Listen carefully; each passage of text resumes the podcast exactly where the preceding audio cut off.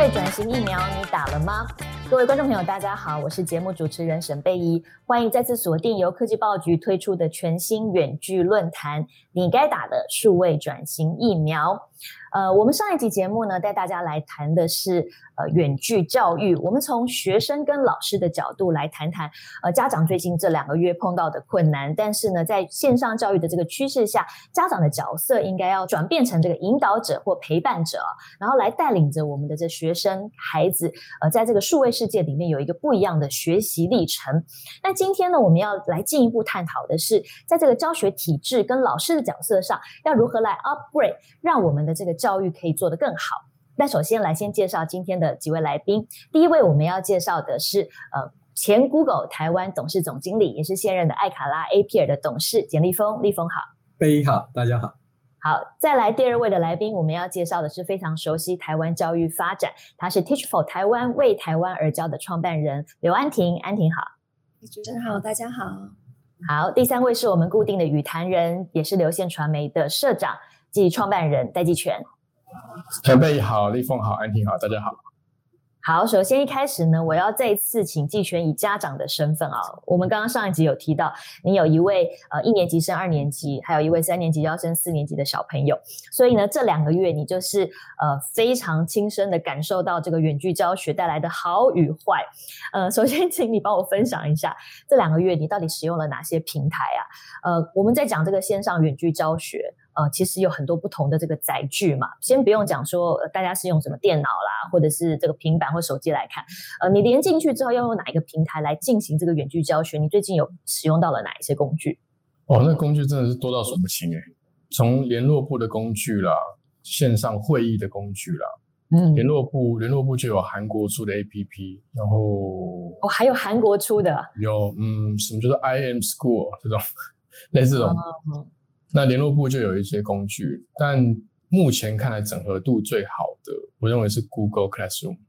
嗯，那其他的，譬如说如果是线上课程啊，譬如说它所谓线上课程其实就是线上直播、线上视讯啊，多人同时视讯这样的一个机制。有些有些老师是用这个 Microsoft 的 Teams，那有些就是用这个 Google 的 Meet，这样 Zoom 也有。嗯，所以光是这个线上上课就有这么多工具。那还有一些，譬如说，他们本来是安排作为课后补充，但我后来发现，他们所谓的课后补充，慢慢有取代主流教学的这个趋势。当然，就是上 YouTube 看一些很现成的，比如说讲故事啦、介绍大自然的影片啦，甚至是一些数学或英文的课程。就是这些东西，其实，其实在这个过程里面，有很多原本在学校的这些教科书，比如说南一或康轩，他们也本来就都有电子书。那以前是透过光碟嘛，现在可能因为疫情期间，他们就全开放线上，所以线上就有很多线上的电子书。那搭配起来，它就必须要跟线上所有全世界相关的教材去竞争。那当然，老师或家长会有一些不同的交流，或是这些素材本身会互相的竞争。那慢慢的，比较好的教材就会开始浮到前面来。那就会让学生要在 YouTube 上面去去点选老师指定的或家长推荐或甚至分享这些教材去看。那这里面就非常非常多，什么画画的，什么运动的，嗯，其实都比运动我特别要讲。运动教育部还有一个十五年前的那个运动影片，是时候更新。不管是不管是那个中华民国美学呢，还是运动的内容，还是里面的一些一些旁白啊，我觉得那个很明确是十五年前。我甚至。我还记得，我因为实在是看的实在是不能只有我看见，所以我不是在公司群组分享吗？对，我们都看到了。对，我们还有我们还有一个很古早的全民健康操。对，就是让我觉得最惊讶的是我们有个编辑说他从小学就在跳这个了，他已经现在是我们的现在是我们的编辑了，他还 他说还是我们现在还用这个。对，所以我觉得这个这些平台啊，其实就竹凡不及备载啦。这个的确大家可以多一些讨论，看看有时候平台太多，其实也不一定是好事。其实对家长、学生跟老师、学校有一个比较一致性的少数几个平台，也许在资讯上也比较不会有落差，而且使用的经验可以累积在同样的一种使用情境上面，会是比较好的。在这个时间内会有这么多平台啊，当然是因为疫情来的措手不及嘛。那大家虽然有一年时间可以超前部署，但是很多学校显然是还没有为这个做好了一个一个完整的准备啊。所以在这个很短的时间内，大家百花齐放，每个老师都用了各式各样的做法。那你刚好提到一个是 Google Classroom，Google Classroom 可能是最近很多人觉得，哎，还用起来蛮好用的，包含连我小朋友小班他们都在用 Google Classroom。那我想要问问立峰了，Google 推出 Classroom 其实已经是很长一段。时间了，对不对？不是说像我们很多人是最近才开始接触。那 Google 为什么那时候会推 Classroom 这个平台呢？我刚刚就偷偷的 Google 一下，所以它是二零一四年就推出来了。哦，二零一四哦，二零一四年七年的时间，七年的时间。哎，那其实刚刚季全可能应该已经学的比我呃好了哈。Classroom 哦，其实其实立峰我用，我一八年就在用。呃，你你是上什么课？补课？我没有，我我一八年，我一八年因为发现 Google 推出 Google Classroom，所以我本来对于线上学习、线上教育就有一些一些想象。可能可能是因为我是个呃连续创业家，我习惯去想这些事情，所以我就上去用。上去用了之后呢，我其实当时完全不觉得现在的主流教育或教育部或者是学校他们有什么机会可以采用。但是我一开始想要试着用 Google Classroom 来做公司内部的教育训练，所以那个时候我就先试用了一下。其实这种情形下，你可以说我们也晚了世界至少七年左右了哈。嗯，哎，因为呃，我另外一个负责在 Google 是 Chromebook，那 Chromebook 在台湾可能不是太流行哈，但是事实上是北美，特别美国孩子在过去十年来，他们在学校校园里头用的 Notebook 就是 Chromebook。那我觉得用这个当例子，就是说，也也许美国线上教育大概是七到十年左右，特别进入到国中小学这这个位置里头。对，那。这个刚刚被你提说，Google 为什么要做这些事情？呃，企业当然还是有它的企业的目标，不过呃，在 Google 的呃概念里头，它比较想是培养小孩子未来的数位能力。那因为 Google 大部分做的服务都是数位服务嘛，如果好孩子的 skill set 更好，从小当然就用 Google 的工具的话，长大就是非常熟悉 Google 服务的。那这个当然不要叫养套，那字不能讲。那这个养是真的有在做哈，对，教养教养，那养是有了，但是要老师们来教一教哈，嗯，但是这个是一个我们的一个经验，就是说，呃，刚刚开始这个 Google 很多服务散播在很多地方，透过 Classroom 把它串接起来，那呃，在学校老师好像最重视是一个课堂的管理啊，那这个部分在大部分我们现在有的工具里头并没有连接的很好，那那么台湾的传统老师的教育即使到线上。还是要学校学生交作业嘛？对，对那怎么收作业？哎，Classroom 这个部分，它给了一个以班为单位的呃一些 storage 啊，这些就比较容易。那我觉得 Classroom 其实是 Google 很多跟教育相关服务的一个整合啦。但是呃，最重要还是老师要去了解他在课堂上需要什么东西。呃，刚刚季璇讲的非常好，可能最后还是要有交流分享之后，最后应该比较一致化的几个 tool。啊，一零八课纲应该还是给教育很大的弹性，可是很大的弹性呢，这个经验应该还是要交流，可以收敛的还是要收敛，因为我觉得最重要的是共享跟分享。呃，很多课程老师开发的很好，如果可以共享，其他老师就可以在这个好的材料上头继续再发展，这是更重要的地方。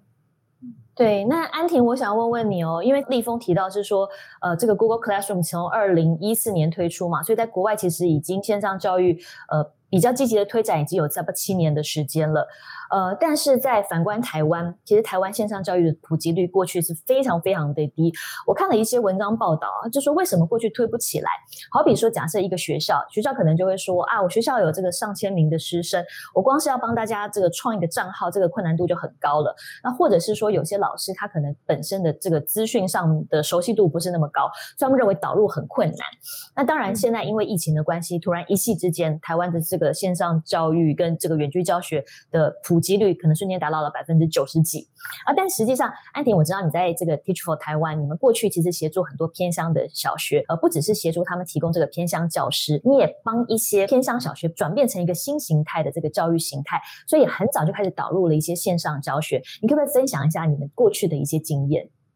我觉得其实从教育的角度，我常常也会提醒我们自己的老师，或者是我自己，就是说，其实从教育的角度，数位是一个手段，它不是目的，还是要回到说，到底教育的本质是什么？呃，教育是为了要让我们的下一代可以带着我们整体的人类社会往前进，但这是一个很大的问题，但是是作为一个教育工作者，我们必须要去思考的一个问题。所以目标并不是说技术上面我们要我们的孩子会以前是要会用 Microsoft Word、PowerPoint，现在可能要用 Google，要用各式各样的工具，这些是手段，但是它并不是终极的教育目的。这样子，那如果从历史的脉络来看的话，其实从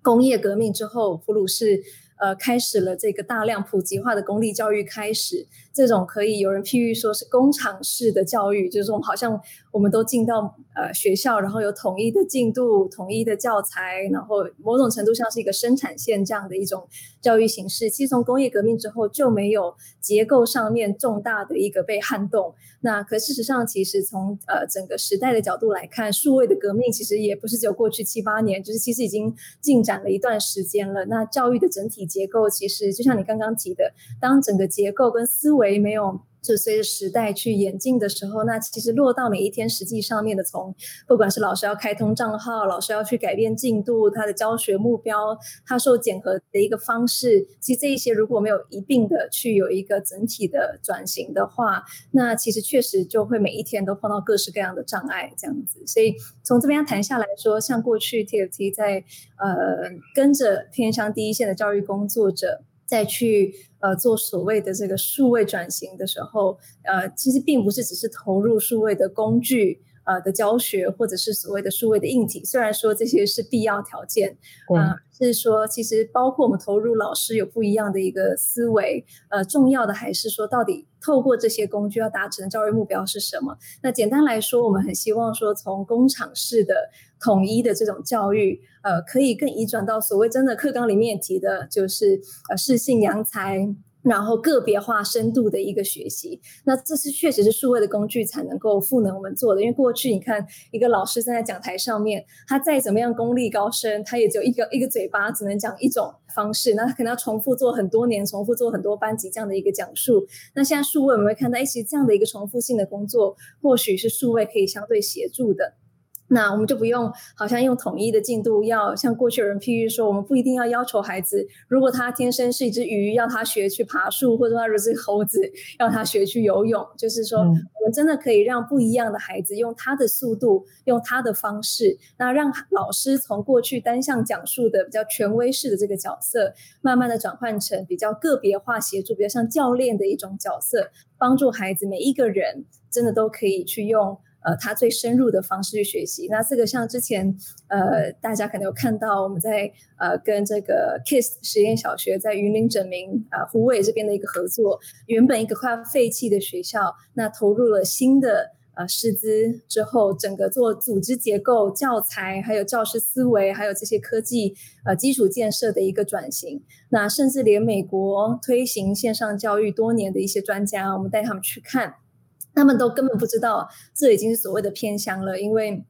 在这个地方，就算是所谓偏乡的孩子，他们都可以用个别化的速度。那这其实才是真正的教育平权，因为给工厂式的一个教育。本质上就是一定是创造不公平的，因为连一个教室里面一定都会有觉得太简单跟觉得太困难的孩子，那都会有教室里面的客人，呃，所以如果我们真的把一个学校做这样的一个总体的转型的时候，不论在偏乡还是都市，教室里面是没有学习的客人的，那学校存在就不是只是为了单向的讲述，呃，其实回到教育的本质，教育也是为了让我们可以去学习跟别人连接。有的时候我会担心说，在数位这么普及的这个现在，我们的孩子会忘记说，与人连结是一个多么根本基础的人类的需求，呃，更重要的一个能力，呃，那所以在学校里面，其实就有更多的一个时间，老师或许可以引导课堂学习之外，其他或许对于我们未来人类社会要往前推展，同等甚至更为重要的其他的这些，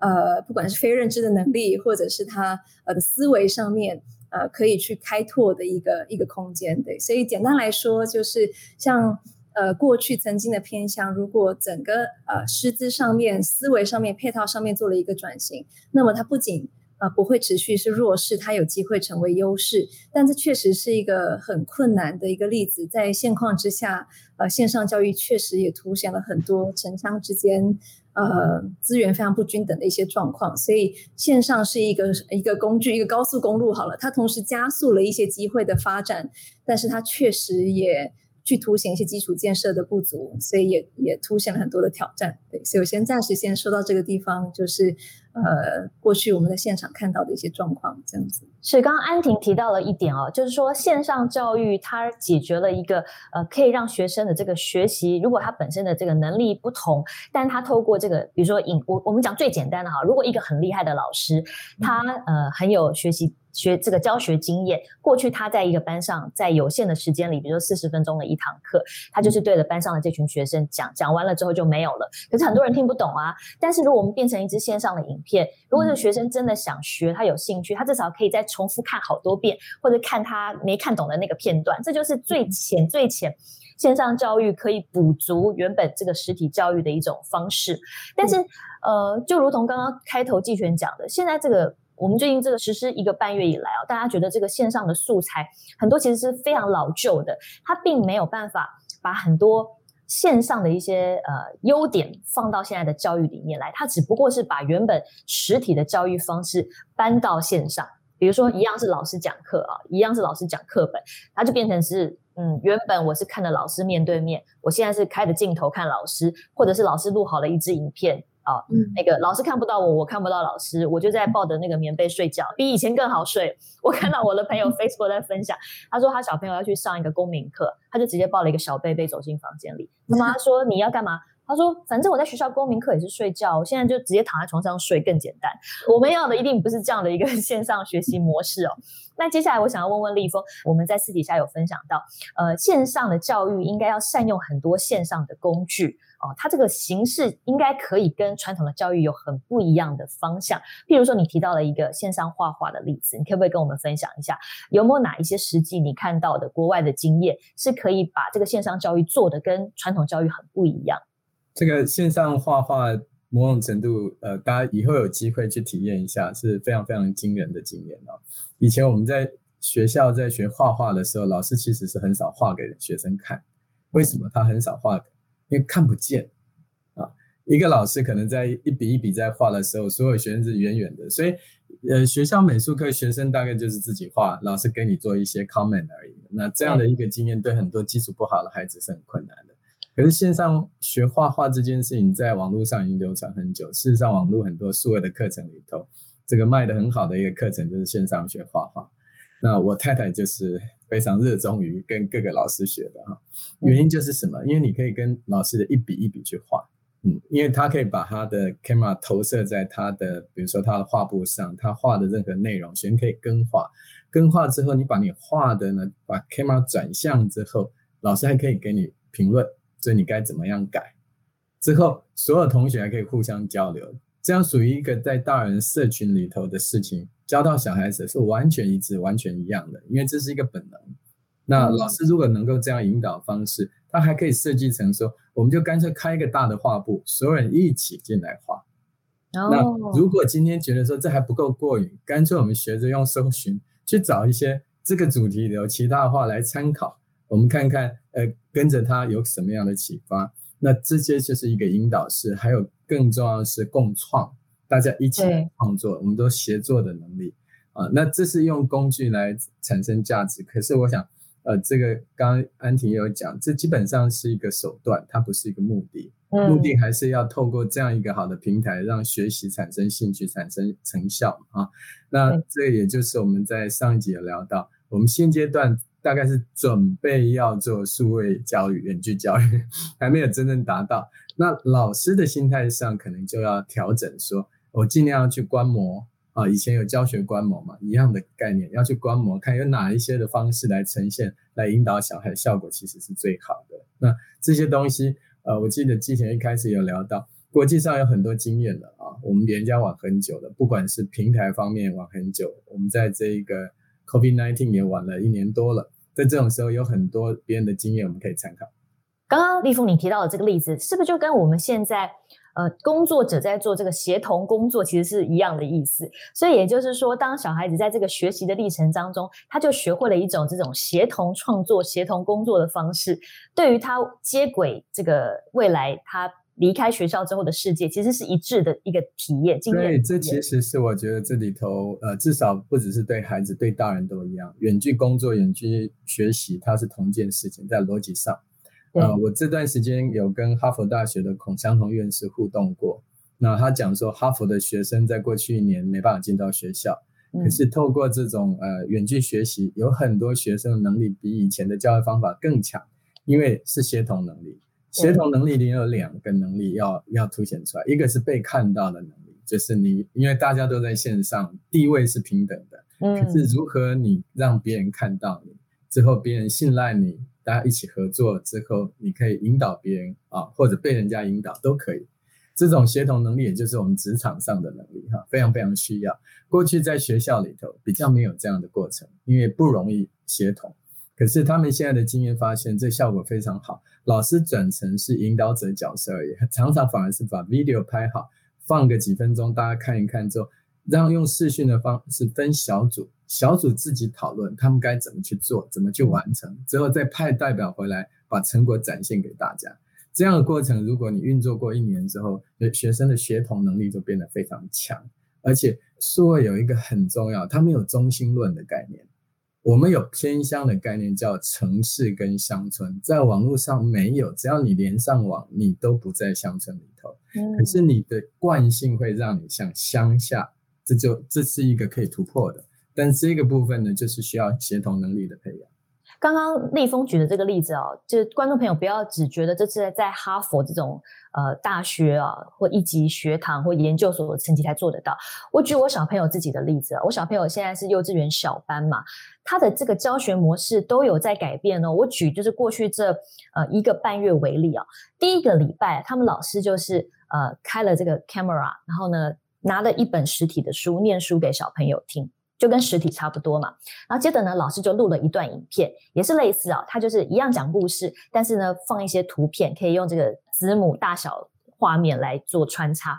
但是呢，大概到了第二、第三个礼拜之后，他们就改了这个教育形式了。呃，既然他们小班有三个班，为什么要每个老师讲一样的课呢？所以呢，他们的老师就是变成三个老师，他们一起录，就是轮流录影片。所以我的小朋友会在家里看到的影片，可能是隔壁班老师的影片。但无妨啊，他透过这个老师的影片是先学了一个这个基础的概念啊，比如说可能是学呃一个英文单字好了，然后接着他们会安排一个老师呃一对一的时间，会跟小朋友呃一对一的教学，然后呢还会有一个一对二啊，为什么要一对二？因为有两个小朋友说他们可能会抢答，会增加学习的乐趣，然后再来还会有一个一对八，然后一群小朋友可能一起上一个音乐课，所以老师在前面唱歌，当小朋友在那边呃拿这个。锅碗瓢盆打鼓啦，哦，拿一个铃鼓在摇啊，诶，我觉得很有趣哦。就是在这个短短一个半月的过程当中，就连一个幼稚园的教学方式，老师的教学都已经跟传统不一样，而且他有个这个眼镜学习的过程。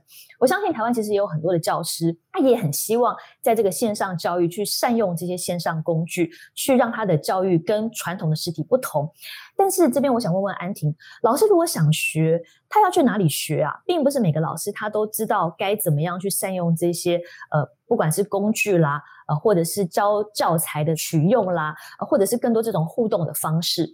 学校会教老师吗？呃，可能更不用期待说政府会安排什么课程教老师哦。老师要去哪里去学这些最新的做法？呃，其实我觉得，呃，我之前在看一份就是麦肯锡跟联合国教科文组织出的一份关于远距教学给家长、给老师。呃，给大众的一份蛮厚的报告。那我觉得里面很有趣，他其实在谈到说，因为连老师现在怎么学，其实某种程度我们也在示范给学生看，说就是当我们要当一个终身学习者的时候，我们要如何学习。所以我第一个想提的是说，呃，就是不一定是说已经有已经存在的答案，呃，等着老师们去找。因为我个人的教育现场，我觉得就是大概。就一成的问题是有已经存在的快速的解方可以去的，有九成的问题是老师需要跟学生一起面对这一个高变动的时代，终身去学习的。那不要去忽略说老师如何终身学习的态度方法，其实也是教学的一部分。那第二个是说，呃，以产业来说，其实终身学习不是只有教育界在谈，就跟立峰刚刚说的一样，远距工作、远距学习，其实它的本质是非常接近的。呃，其中一个或许我们可以思考的是，其实，在产业界，我们谈所谓的敏捷 （agile learning），呃，就是说，可能每一次都用最小的 minimal 的 viable 的 product MVP 去就是推进。那如果错了，我们退回来，然后再去尝试下一个。其实，包含我刚刚提到那一份联合国的报告，都提到说，如果老师跟家长采用这样的敏捷开发的一种学习方式，他们累积过去这一年看起来，其实学生的学习成效是比较好的。也就是说，我们不用觉得好像很可怕，有一个很。庞大的一个东西需要所有的老师一瞬间好像去吸收结束，其实我们都也是在敏捷开发，啊就一边往前走的时候，一边去观摩新的可能性，尝试如果不符合我们现况的需求，因为毕竟每个地方的学生呃状况班级也都有很多的一个差异呃，所以。每一次用一小步的方式去尝试错了，我们再去试新的方式，用这个 minimal viable product 的方式去往前。呃，其实长期累积起来的这一个进展是更多更大的。对，所以我想鼓励现场的老师是说，其实就是我们。并不是说好像等到回到学校才开始正式的教学，包含现在我们如何以身作则去当终身学习者，也包含我们如何在每一个小步骤里面不害怕失败。之前也有国际的调查说，我们台湾的学生世界上最害怕失败的一群学生。那我觉得这个时候是一个很很好去锻炼我们不要那么害怕失败的一个时候，就是每一次尝试一个，如果所谓失败了，我们也学到了东西，那我们再往前不断的，老师、家长跟学生，我们是以学习者为核心。共同去找到一个 holistic 的 solution，呃，这样的一个方式，我觉得对老师的心理负担也比较低。然后也知道说，其实就连你失败的时候，都在示范给学生看一个终身学习者，呃，很多很有价值的其他思维跟态度的面向，这样子对。所以简单回答的话是这个样子。这真的很不容易啊！跟台湾过去大家的这个，尤其老师更感觉地位更崇高，好像不不容许犯错的。但是呃，新的世代本来就是一个不一样的这个挑战哦，所以呃，我们接下来这个教育会变成什么样子呢？呃，可能不会是这么完全极端的两极化，实体教育或者是线上教育这样的分野。接下来可能更多是。大家现在很常常在讲的就是 O M O，就是 online 要 merge offline。那这一端我不知道立峰，你有没有在国际上看到一些什么样的实体的案例？就是除了我们刚刚讲到呃这种比较极端的，因为疫情关系的远距教学之外，其实如如同您讲的，像国外美国已经发展线上教育很长的时间了。呃，这两者的就是如何把线上教育跟实体教育各取其优点，呃结合起来变成一种新的教育形态。你这边有没有看到一些你觉得很不错的一些范例可以分享给大家？呃，其实因为呃，可能在台湾，因为呃学校教育里头，我们都比较仰赖呃政府主导这个做法，所以当然这几年已经有民间参与的力量，呃，像安婷呃很多的去参与改变，嗯，但是事实上呃本来呃就像我们在电商一样，online offline 可能就朝向一个混合。那我们做 hybrid 混合模式，在企业也是一样啊。最近远距工作，那么像美国的企业 Google、Facebook，员工现在都在在家上班。嗯，现在要他回去，疫情变好了，大家不想回去，对，叫回不去吗？但是你不可能有一个公司大家都不进办公室，它最终会产生一个妥协，一个完美的一个混合。Google 很有可能就是你有两天可能很自主的在家里，有三天可能进办公室，或者你自己选择。可是有一件事情很重要，就是人的实际连接的互动，它是很重要。所以呃，以以办公室的角色以后会改成是一个比较偏 social，是来开会的，来认识朋友的的角色。可能未来的校园也有一点点像这样。校园是永远存在，就跟图书馆它永远存在。我们用图书馆当例子，就是一个很明显。图书馆以前是藏书不给人看的，最古代的时候，到后来图书馆现在是变成在一个校园里的中心点，它有点像旅馆啊，有点像活动中心，让大家享受那个学术的氛围。那一样的概念就是我们的线上线下学习，它终究还是会混合在一起。可是那个线下应该是线上那件事情，更多未来是属于个人的，嗯，线下反而是有时间的。比如说你在呃小时候一直到十八岁、二十岁啊，还没有完全独立的时候，你有一个场域啊，让你更专注，要保护你，你交朋友、学习社交能力。可是事实上，我们一生里头，我们属于自己的时间是远远多过啊跟一群人在一起的时间。所以，那一个线上的学习是终身的学习那个技能。那从呃上一集一开始，我们就提到。在线上教育的最主要目的，最终会产生的是一个终身学习。那我个人一直觉得说，呃，我们的台湾社会一直很在意一个人以前大学念什么学校，高中念什么学校。那是因为我们之后都不念了吗？嗯，我们台湾在介绍一个人物的时候，都会讲他大学念什么。对，从那里开始，我在看我们政府官员所有的资历都先讲学历。嗯，你去看其他国家都不是这样，都是讲他最近做一件什么很重要的事情倒回来，那他的学历会写到最后最后。我用这个当例子，就是线上线下也是一样。如果我们把线上当成你的终身学习，那你那一个终身学习的成绩单有一天是你的资历，而你的线下或许有一种阶段是人家给你的学历啊，这可能是一个未来的一个发展方式。嗯，刚刚立峰前面也有提到，其实在这个线上教育的发展历程当中，其实第一个去把这个时间线把它打破了。你不是只有在学校的时间内可以学习，你离开学校之后持续学习。然后另外一个是城乡的差距，你人在哪里不是那么重要，你只要能够进到同一个这个课堂上面，你是可以享有一样好的教育机会的。但是说到了这个城乡差距，我这边就要多问问安婷，呃，像这一段时间内。远距教学，其实很多人就在想，哎，光是这个家长投入的时间啊，或者说，比如说我们家里面，你小孩子需要一人一台电脑，或一人一台这个平板，那呃，不是每个家庭都会有啊，连很多比较这个呃资源比较多的家庭，他家里都没有现成的 device，得要再赶快去抢购。那如果是一些呃偏乡，甚至是隔代教养，他们在这样子的远距教学、线上学习下。会不会去扩大了大家接受教育的机会？你在第一线，尤其你一直这个 Teach for Taiwan 一直在协助台湾偏乡的教育发展，呃，你怎么看这个问题？你目前发现台湾的这个问题严不严重呢？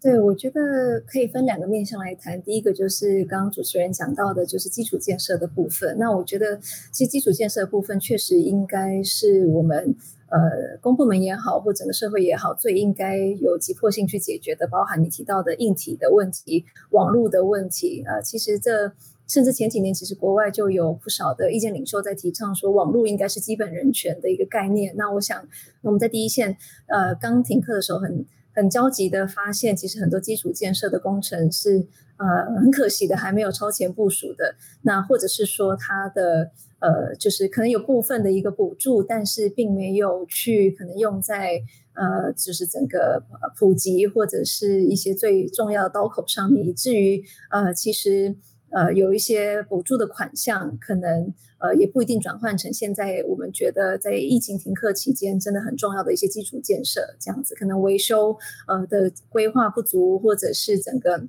使用效率上面是并没有经过演练的这样子，对，所以我觉得这是第一个部分。第二个部分其实要讲的是说，即使是基础建设已经相对解决了，因为我觉得不管是公部门或者像民间机构，像 TFT，呃，都在第一时间尽可能去补足呃硬体呃线上资源的一些基础建设这些部分。但是即使这些补足了，其实所谓的偏乡或者是弱势的家庭仍然碰到很大的一个挑战，因为。呃，在偏乡来说，其实如果大家呃参与偏乡教育会知道，其实学校对于学生跟家庭来说，并不是只是一个去学习知识的地方，呃，它往往是学生很重要、花最多时间、最有归属感的一个场域。所以一旦学校关闭的时候，呃，学生的家庭里面支持又比较不足的时候，其实会产生对于学生。呃，整个学习动机还有生活很大的一个冲击跟动荡，甚至以国外的案例来说，在这段期间，弱势的学生这个归属的很重要的重心，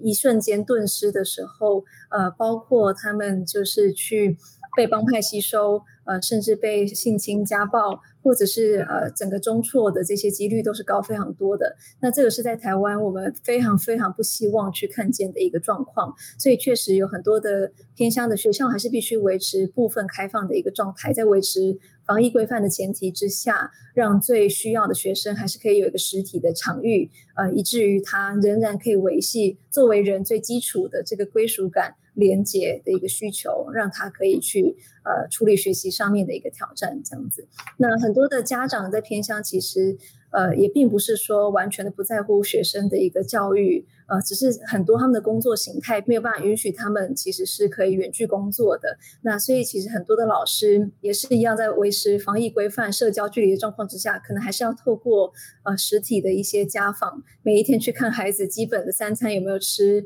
呃，或者是说他基本学习的状况是怎么样，去确保说用一些低科技的方式，但是让孩子还是可以持续的维持学习的一个状态。对，那呃，如果说甚至连网络都没有办法很好。处理的时候，呃，像电话、像实体这样低科技的 solution，还是必须是 hybrid，呃，去面对现场的一些挑战的。对，所以以前来说，基础建设还是有一些我们需要持续努力的部分。那第二个部分是，即使基础建设处理到一个程度，偏向原本的这一个家庭支持结构相对比较薄弱，而学校扮演的是远多于知识传承的一个场域的这样的一个状况。会需要更多的配套，呃，线上线下的一个混成，才有机会让线上学习的这一些好处，可以真的也发生在我们比较偏远弱势的学生上面，这样。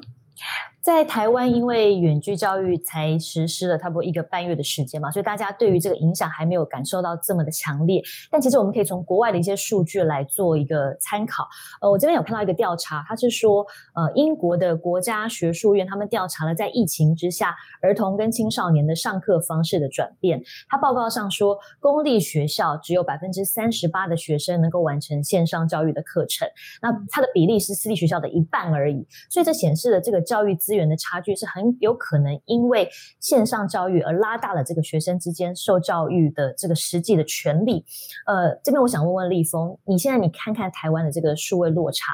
你觉得跟国外相比严不严重？那我们要用什么样的方式来拉近这个距离？因为毕竟我们刚刚聊了很多线上教育未来的好处，但如果线上教育的好处却让这个数位落差加大，那是不是会呃造成包含政府在推动上面，或者一些教师在推动上面，他们也会有一些呃犹豫呢？那这不是对于台湾的发展好像又很可惜了？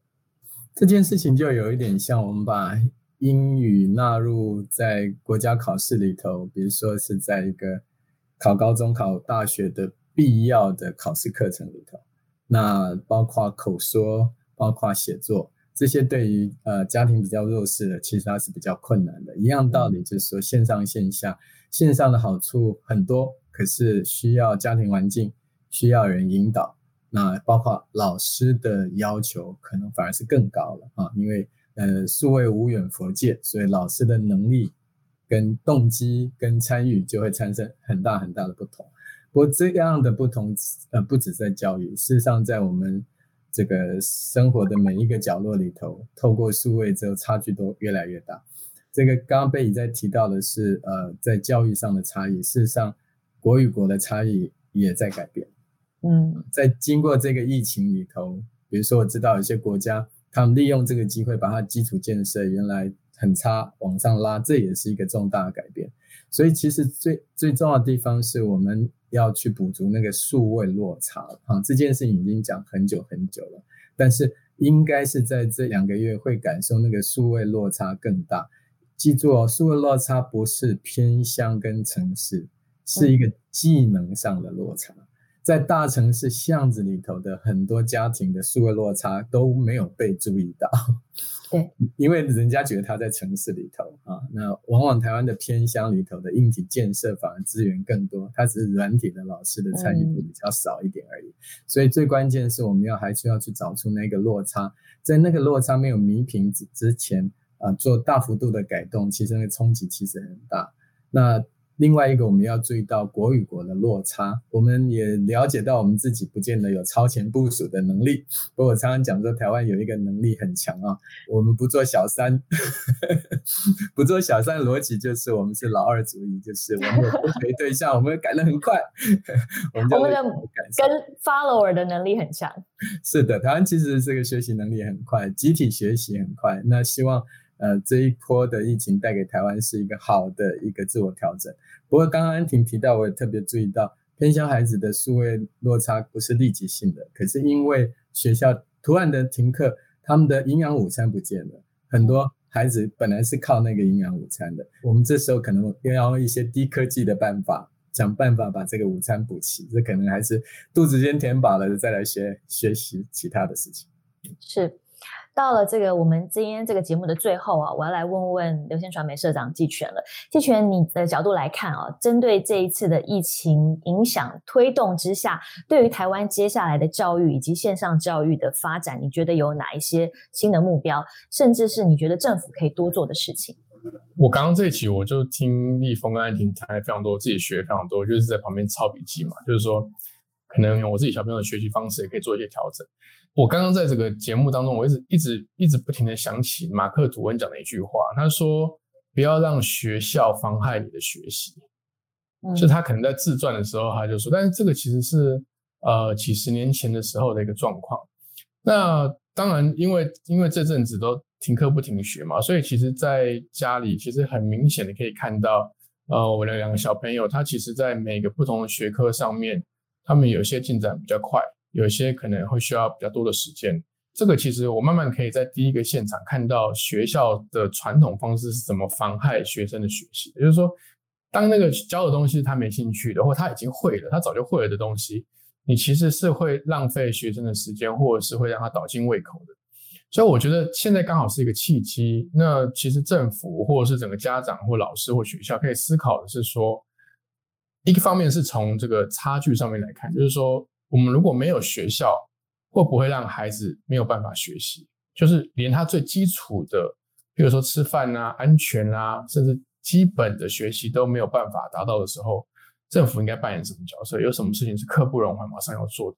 另外一个是说，越来越多学生他个人的时间可以自主学习的时候，那整个学校或政府或教育部的角色又要去做什么调整？去趁这个机会，趁这个 COVID-19 这个机会。还有这个让国家的教育的数位转型，我我觉得好像不是去增加孩子的学习力，只是去释放他原本就有的学习力。我觉得这个是整个教育体系或者是家长啊，呃，学学生啊，学生应该还好，因为老师啊、家长跟政府，我们都应该去思考这个学校他所扮演的一个积极性角色，跟他的往后除了学校之外，我们可以补充的，让他的整个学习的环境，让学生自主的这个冲劲跟能量。能够怎么样更有效的释放出来，而不要把它局限在既有的框框架下，这样会就有点可惜了。好的，我们真的要好好把握这个机会哦，因为既然疫情都造成了大家的生活上这么大的影响了，我们不要让这这个一个半月到两个月的远距教学只是昙花一现，然后大家在这个过程当中感觉到了很多 suffer，但是却没有真正开始呃这个收割呃体验到线上教育真的美好的那一面，呃，利用这个机会，不管是从学生。呃，老师体制上，我们都能够彻底的去呃调试，去接受线上教育的一些优点可能性，这可以让台湾未来的教育可能有一个更进一步好的发展。那非常谢谢今天三位来宾跟我们大家一起的分享。呃，我们未来科技橘子的系列节目呢，将会持续带大家来关注在疫情下台湾各个不同生活面向的影响，为大家打一剂数位疫苗的强心针。谢谢各位，我们下次见。